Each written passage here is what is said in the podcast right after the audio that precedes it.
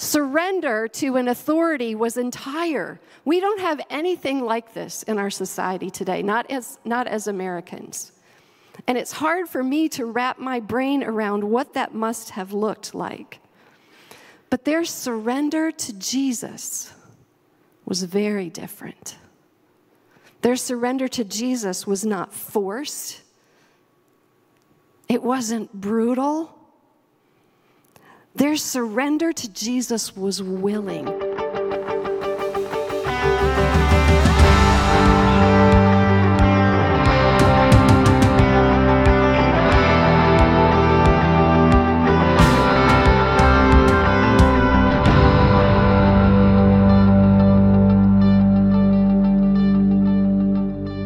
We've been in uh, Philippians for a whole week, and look what God is doing already.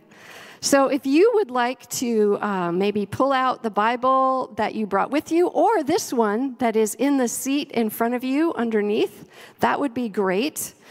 The series is entitled Count It All Joy. And last week, Pastor Mike Schultz started us with some of the main themes. You'll want to go, if you weren't able to be here last week or you weren't participating online, you'll want to go and watch that video even after this sermon to give you the lay of the land of Philippians, as we say. Each week, we're going to look at one chapter, and the staff team would love to encourage you all this week to read Philippians one, and then next week to read Philippians two, because there is way more stuff in each of these chapters than we can talk about on a Sunday morning. So this week, we're going to turn to page ten eighty-three in these Bibles, which is Philippians one in the Bible that you brought with us. Remember, as Pastor Mike said last week, that this is a letter from a caring pastor, a caring church planter to the people that he loves dearly. And he's writing from really nasty, a really nasty place, a dungeon. So let's pick it up from the very beginning. Paul and Timothy, servants of Christ Jesus, to all the saints in Christ Jesus who are at Philippi with the overseers and deacons, grace to you and peace from God our Father and the Lord Jesus Christ.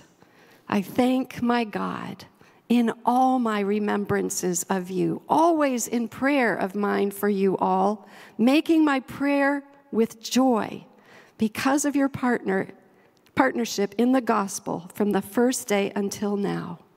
And I am sure of this, that he who began a good work in you will bring it to completion at the day of Christ Jesus. These words are true, and they can be trusted. So Paul is writing a letter, and he uses the ancient form, the letter form in the ancient world, with some important differences. The differences are what we're going to pick up on today. The writer is always named first in ancient letters. We would say, "Dear Kevin," and then we would write. But they didn't do that. They would state who the letter was from first, usually with a description of their official title that will give them authority to say what they're going to say. So it would be like, Kathy, Queen of the Midwest, something like that. But Paul gives his title and credentials as a servant of Christ Jesus. He had every right to use the word apostle. He was one, but he intentionally omits it here, though he puts it in other letters. This word servant actually means slave or property. So he is the slave or the property of Christ Jesus. We skim over this very first verse because we're wanting to get to the meat of the letter. But Paul starts from the very first verse with something that we need to know. Next, in an ancient letter, the recipients would be named, usually placing them on a lower level than the one writing. But Paul doesn't do this. Paul calls himself a slave, and then he calls the Philippians saints, seeming to elevate them over himself, which is very intentional. But the Greek word for saint isn't what we think. We think saints, the popular use of that term would be somebody who has it all together, They're living for Jesus. They never make any mistakes. But that's not what the word actually means.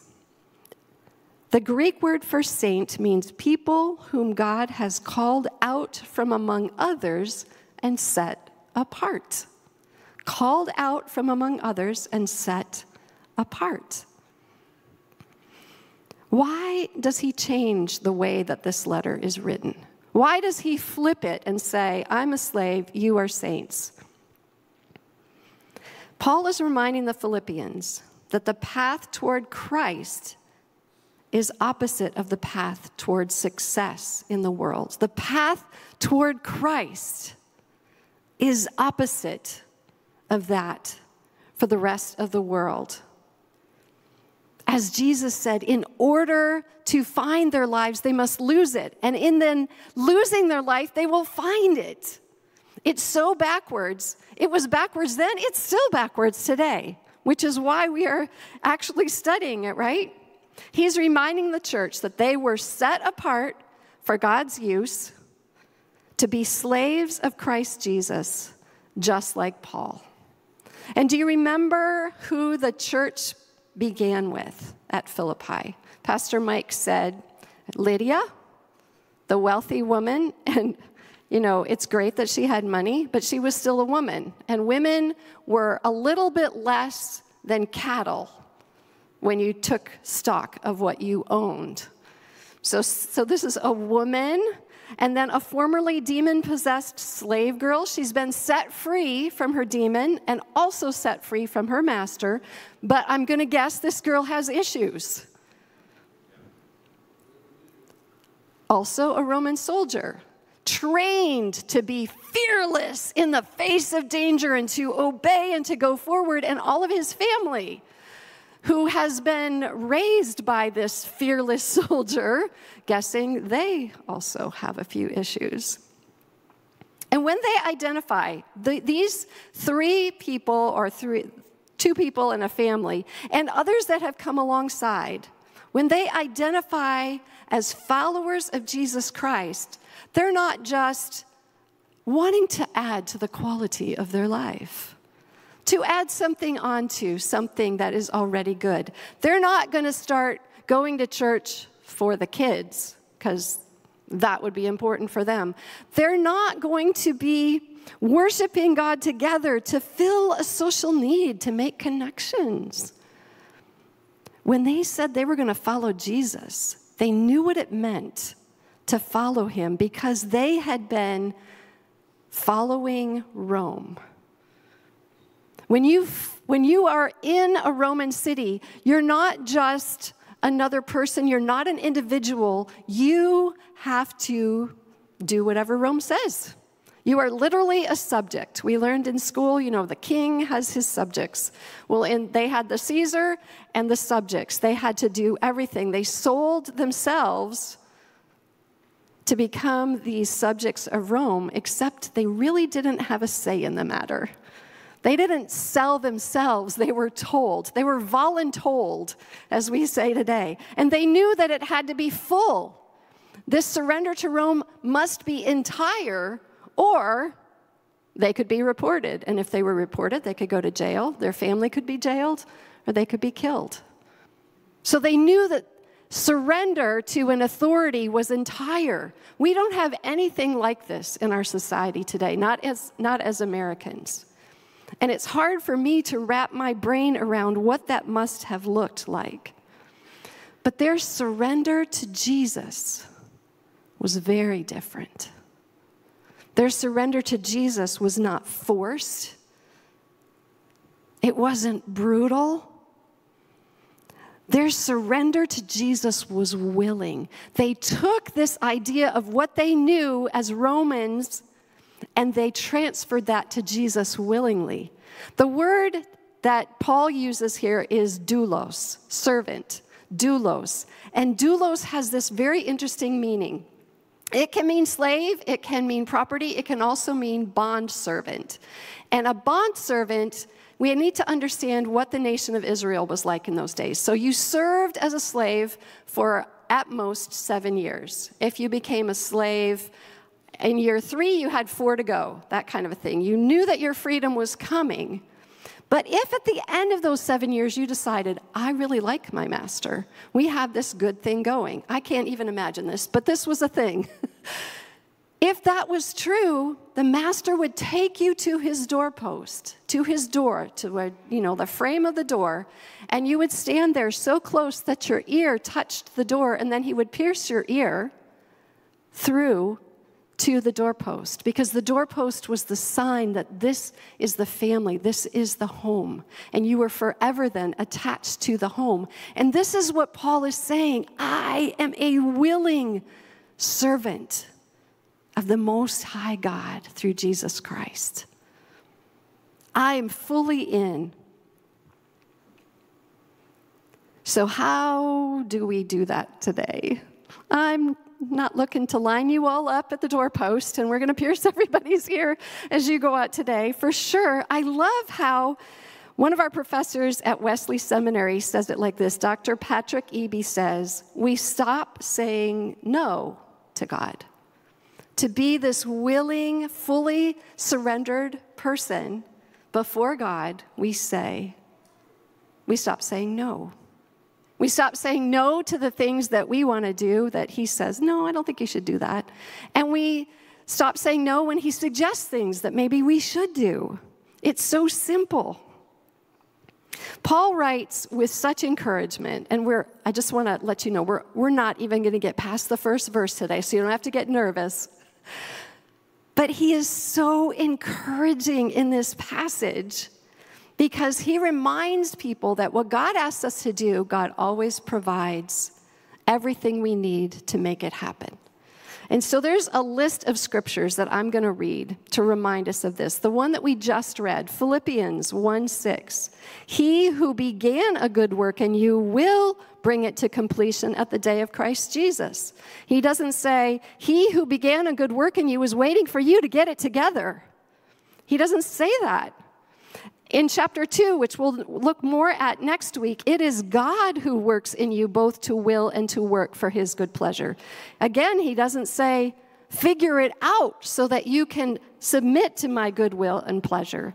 And the goal at the end of this chapter, one twenty-seven, Philippians one twenty-seven, is that we would let our manner of life be worthy of the gospel of Jesus Christ. This is the goal, that we would live in a manner worthy of the gospel of Jesus Christ as willing servants. I've been thinking a lot about Revelation three twenty lately. That's the, the one that says, behold, I stand at the door and knock. And if you've been in the church for any length of time, you've seen the painting of the door that looks beautiful, and Jesus is in these long velvet robes, and the gardening around it is just amazing, and he's standing there just calmly knocking. And we use that picture to remind people that if they just open the door, then God will come in, and we use it for salvation. And that's not wrong, but remember, Revelation three is written to the church at Laodicea. It is written to church people. So Jesus is actually standing here today, not me. Jesus is actually standing here today saying, behold, I stand at the door and knock. And if anyone hears and opens the door, I will come in and we will eat together.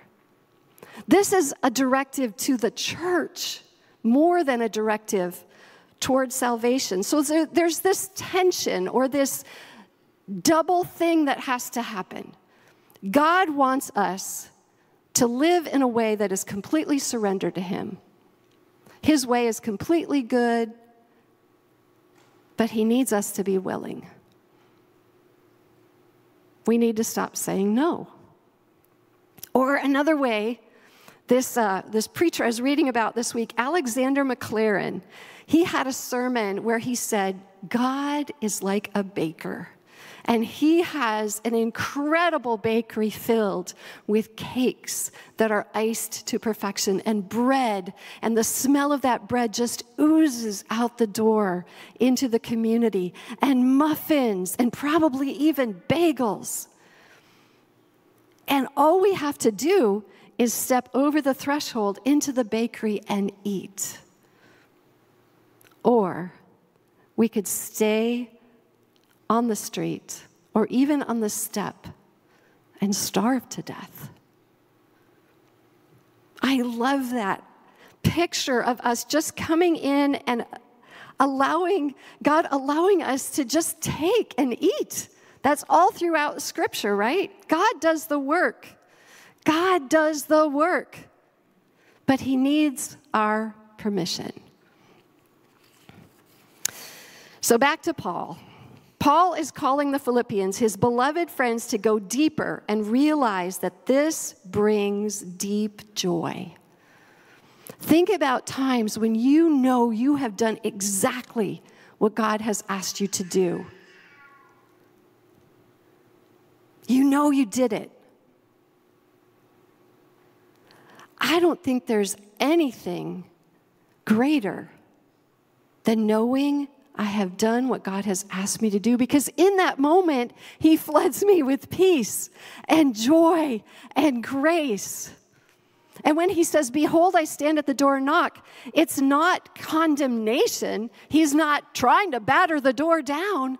It's a knock that we get to open because there is always more grace, more peace, more hope, more being in the presence of Christ. We just taste a little bit, but there is so much more that he wants to give us. I don't really know how this works, to be honest. I'm supposed to be up here to tell you the answers. I just know it does. And I also know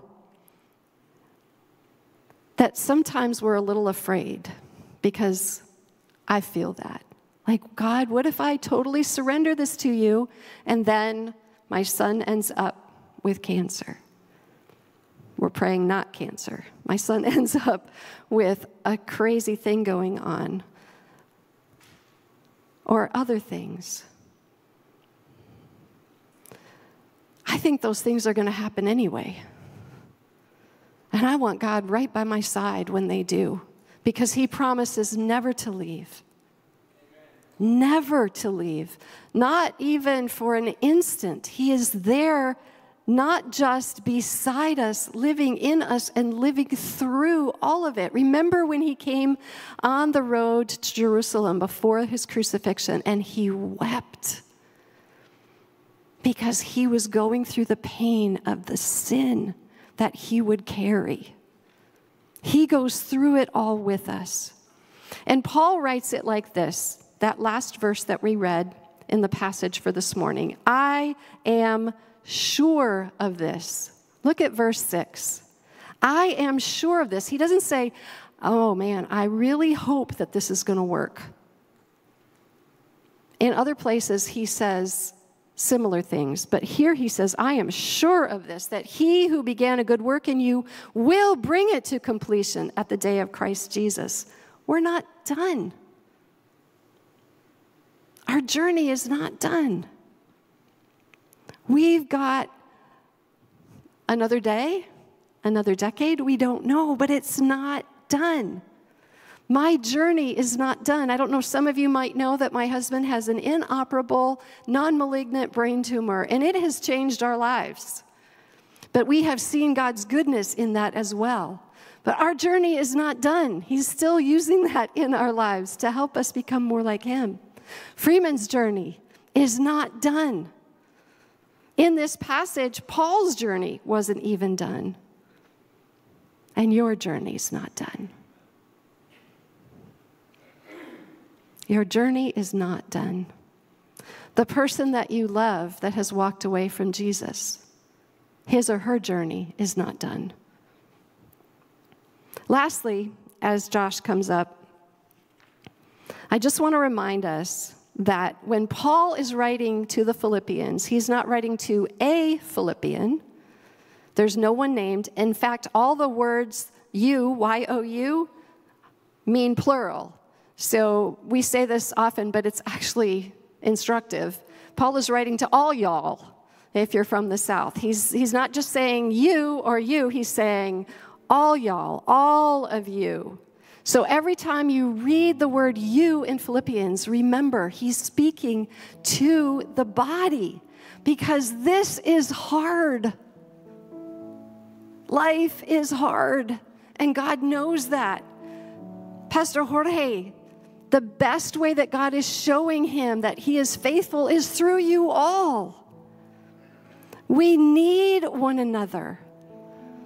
And I didn't even coach him on that. He said it, and then I wrote this, and it all is working together. I love it. We are not individuals. God is knocking on the door of each of us, but he's also knocking on the door of us collectively, asking, will you open that door so I can come in and we can experience something deeper than you have ever known to this point? Deeper access. God is asking for deeper access to our hearts. Are we willing to hold what he has given with loose hands? Are we willing to say, yes, to the best of our ability, we will become totally surrendered, if you will, to allow him to pierce our ear, to remind us of the commitment that he is asking of us. Our part is only to stop saying no. Our part is only to walk out of the street and into the bakery and enjoy that amazing loaf of bread. And he promises to do the work. I don't think there's any, um, any offer in the world that is better than that. Come to me, all you who are weary and heavy laden, and I will give you rest, and I will conform you to the image of my Son. So as we close today, you have a card that was on your chair when you came in. It looks like this. Count It All Joy on one side, and then the Wesleyan Covenant Prayer on the other side. This is a prayer that John Wesley wrote, and we use as his followers, because he followed Jesus, to kind of signify that we are committing anew, that we are opening the door, that we are coming into the bakery, whatever metaphor you want to use. And as we read this together, we're going to read it slowly and thoughtfully. Would you ask the Spirit, what is it? Which door is still closed to you? Is there some place that I'm saying no to you? And I believe the Holy Spirit will answer that very specifically. It's a prayer I know that he wants to answer. So just take a posture, if it's kneeling at your seat, if it's with your head bowed, if it's just standing up straight, whichever works for you. Let's read this together. I am no longer my own, but yours. Put me to what you will. Place me with whom you will. Put me to doing. Put me to suffering. Let me be put to work for you or set aside for you, praised for you or criticized for you. Let me be full. Let me be empty.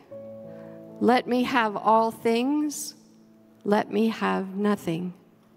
I freely and fully surrender all things to your glory and service. And now, O wonderful and holy God, Father, Son, and Holy Spirit, you are mine and I am yours. So be it. And the covenant which I have made on earth, let it also be made in heaven. Amen. Thanks for listening to Sunday Sermon on the Made for More podcast. If you are not connected in a church community, we would love to connect with you. Send us a message on social media or fill out a digital Next Steps card at encounter trinity dot com slash next steps.